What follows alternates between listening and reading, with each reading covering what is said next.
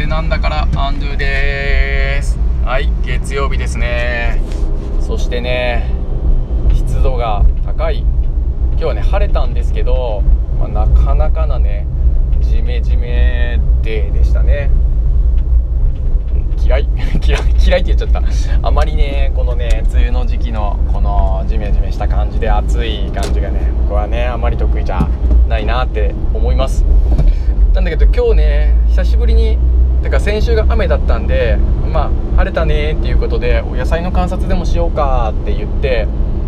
いいねいいねって子供たちが言うもんだからじゃあちょっと畑に行こうって言って畑の方に行って野菜の観察しようと思ったんですよ。そしたらねこの週末の雨とまあ晴れみたいなのが繰り返しあってなんかキノコがねボコボコボコボコ生えてて結構ねキノコが畑に生えてたんですよおおなんじゃこりゃーなんて言いながらおいちょっとみんな素手で触んなよ触んなよみたいなことを言いながらあの、手袋をはめてねみんなでキノコを取るっていうね野菜を観察しに行ったつもりがねみんなでキノコのなんでこんなに一気にでかくなったんだキノコってすげえねえねみたいな。ちょっとキノコについて調べたくなってきたなみたいな子がいたからはいそれもう君は今日の宿題はもうやんなくていいからキノコ調べてきてねみたいな、まあ、そんな、あのー、ことがあったんですけど、まあ、僕にとってはねすごく嫌なジメジメがね、まあ、キノコさんにとってはね、あのー、とても快適な環境なのかななんてことをまあ思ったり しました。ちょっと待ってね今日キノコの話はまあどうでもいいや。キノコの話をしたかったわけじゃないです。ごめんなさい。今日はどうせ幸せなんだからっつってオープニングでこう話をするじゃないですか。であのそのどうせ幸せなんだからって何をっていう話ですよ。ねちょっとその話をしようかなと思います。あそう言われればキノコの話ちょっとつながるっちゃつながりますよね。あの私にとっては幸せじゃないんだけど見方を変えたら、まあ、幸せみたいな。まあそそれもいいっすねじゃあはい。それもはい後付け。それもどうせ幸せなんだからです。はい。はい。それです。嘘です。それもなんだけどとどうせ幸せなんだからっていうのは何かっていうとてか何で僕がそんな言葉をこうこのチャンネルを開設した時にねチャンネル名にまでしようかなと思ったかというと僕もともとね学校の先生になる前会社員やってたじゃないですか。で学校の先生になったんですけど、まあ、そこの間はちょっとどういう経緯かっていうのはちょっと今回はしょりますけど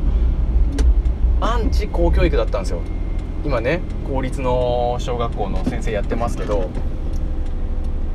ねその公立のというか公教育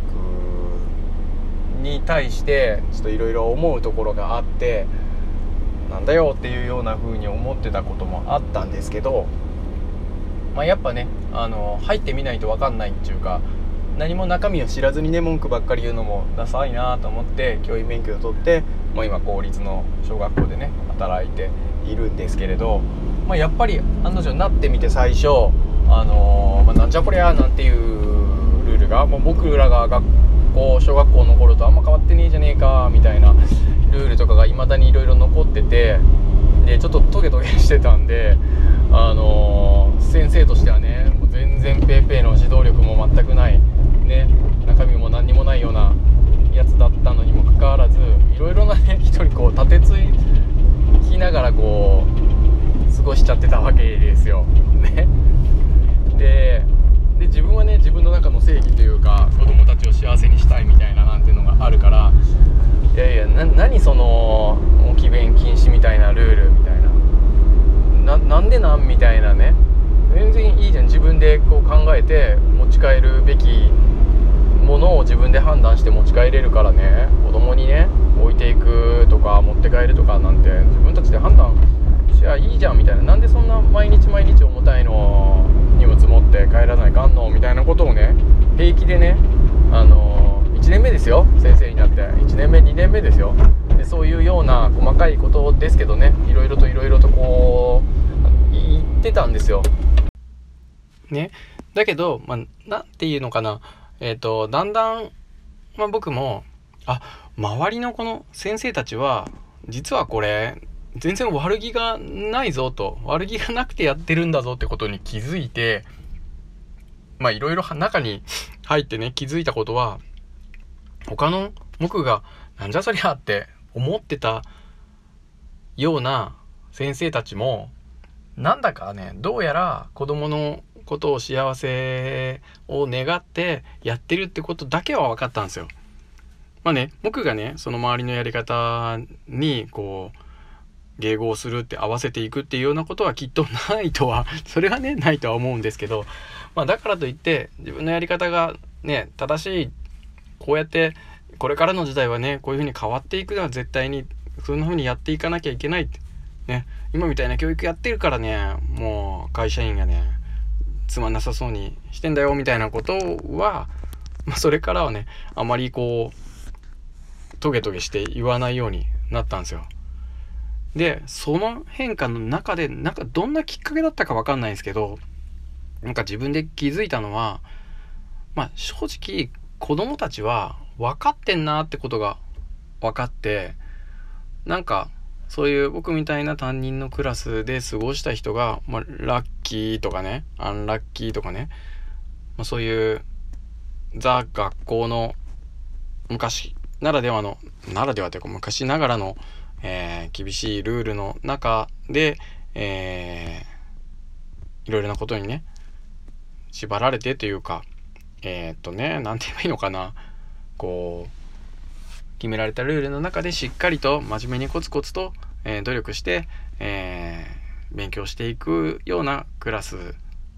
にいる子たちとねどっちが幸せかとかじゃなくて子供たちは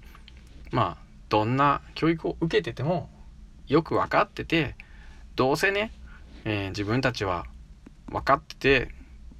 それでねどうせ幸せになるんだなと思ったんですよ。どんな教育を受けてても自分たちで幸せになる方法をね実は知ってる。と、まあ、だから家に帰ったらゲームをやりたくなるし、まあ、ゲームがいいって言ってるわけじゃないですよ。自分の好きなことをやろうとするし、まあ、それでまた叱られちゃうんだけど叱られたからその子がもう自分をなくすというわけじゃなくてきっとそれはね忘れないんですよ。自分のね好きなことは。で自分の好きなように来てもうみんなみんなね、えー、どうせ幸せになるんだよっていうふうに思ってんですよ。でよく学校でその不適応児童というか問題児とかって言われてる子を「お前そんなんじゃ幸せになれねえ」みたいなちゃんとやらんと,、えーと、と将来ね幸せになれないぞみたいなことを言ってる先生にはもう僕ねすごく嫌でなんかね助けたくなっちゃうんですよ。